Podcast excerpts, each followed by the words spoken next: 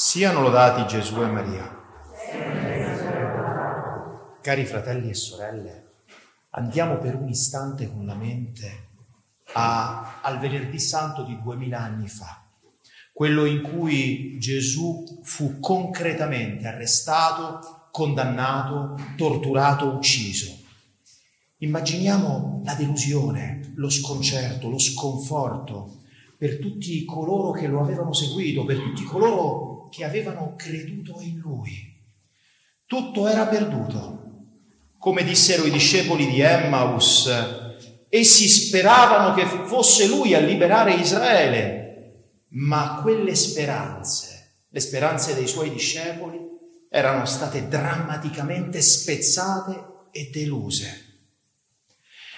Ma per quanto questo sconforto, questa disperazione fosse diffusa tra i discepoli, colpiti, dispersi, attoniti, tuttavia c'era ancora qualcuno, anzi una, che nonostante tutto credeva, sperava, pregava, attendeva e vegliava.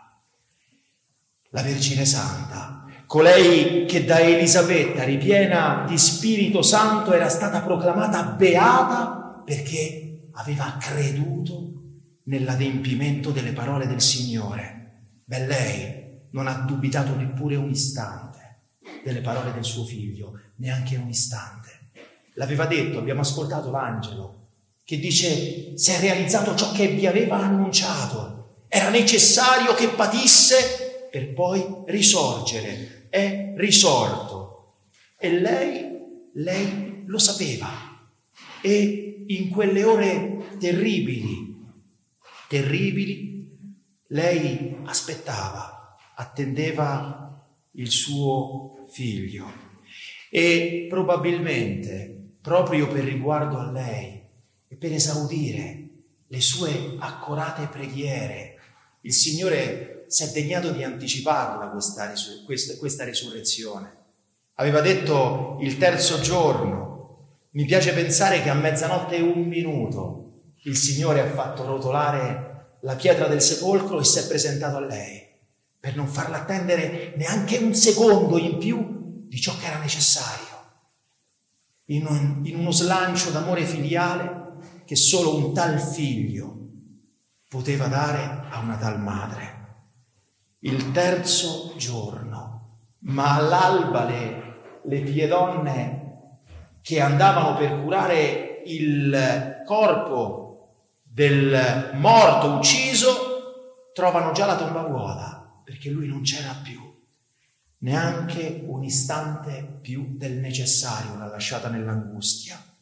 Chi può dire in quell'istante in cui il figlio ha ritrovato la madre e la madre ha ritrovato il figlio, quali siano state le effusioni divine che Dio, Padre, Figlio e Spirito Santo ha dato al cuore trafitto e addolorato di sua madre.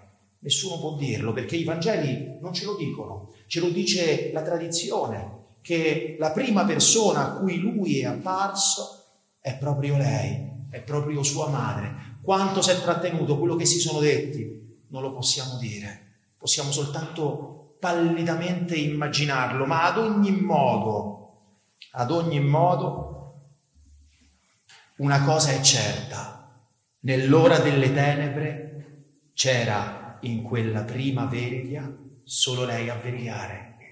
La veglia di Pasqua, la veglia della prima Pasqua, è tutta mariana, è tutta di lei, è solo di lei è tutta e solo della Madre Divina che attendeva addolorata ma fiduciosa l'adempimento delle promesse del suo figlio. E possiamo immaginarla, così come noi oggi, fratelli e sorelle, abbiamo, abbiamo, abbiamo ascoltato la lettura delle meraviglie del Signore nell'Antico Testamento Tutte le letture dell'Antico Testamento ci parlano della misericordia di Dio, della vicinanza di Dio, di Dio che salva, che si fa vicino al suo popolo, che è fedele, che è fedele. Beh, possiamo pensare che lei stessa, vegliando e pregando, presentasse al Padre le sue suppliche proprio in forza delle promesse che il Padre aveva fatto per tutto l'Antico Testamento, per tutte quelle profezie che ci parlano della misericordia che Dio ha usato verso l'uomo per salvarlo e condurlo dal peccato alla grazia. E così lei, nella sua solitaria attesa, probabilmente nelle sue preghiere ripensava proprio a queste meraviglie e gliele poneva innanzi a Dio, a Lui. Perché? Perché in forza di quelle stesse meraviglie che egli aveva compiuto per il suo popolo, per condurlo a quel momento lì, a quel momento in cui solo lei era consapevole, a quel momento in cui l'autore della vita avrebbe realizzato la vera liberazione che è vaticinata dalle profezie che abbiamo ascoltato.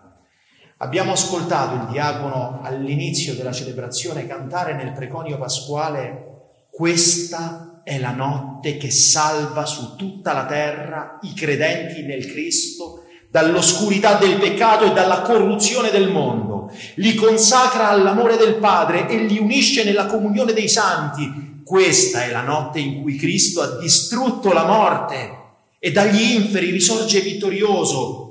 Nessun vantaggio per noi essere nati se Lui non ci avesse redenti. Oh immensità del tuo amore per noi, oh inestimabile segno di bontà, per riscattare lo schiavo hai sacrificato il tuo figlio. Fratelli e sorelle, la fede della Santa Vergine, incrollabile e saldissima, ha preceduto la risurrezione del figlio. Viene prima, viene prima. E la risurrezione del figlio invece per noi è la roccia fondamentale su cui la nostra fede, vacillante e incerta, può e deve fondarsi con sicurezza. In effetti, fratelli e sorelle, noi tutti siamo quei discepoli dispersi, smarriti come pecore senza pastore quante volte nella nostra vita, e non dobbiamo andare a guardare tanto indietro, nei nostri giorni, nella nostra quotidianità, abbiamo vissuto momenti di tristezza, di confusione, di sconforto, di insicurezza. Quante volte abbiamo perso la bussola, quante volte siamo stati confusi, colpiti, quante volte siamo stati tentati, quante volte siamo caduti? E abbiamo fatto fatica a rialzarci. Quante volte siamo in preda a dubbi, a preoccupazioni, a ansie. Bene, a ognuna di queste tenebre dell'anima, anzi a qualsiasi tenebra dell'anima, possiamo e dobbiamo rispondere con il fatto fondamentale che commemoriamo questa sera.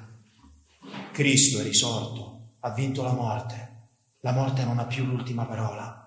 Cristo è risorto. E se Lui è risorto, in Lui, con Lui e per Lui, risorgiamo anche noi. Se Cristo è risorto, allora la nostra fede è autentica e noi non siamo più nei nostri peccati.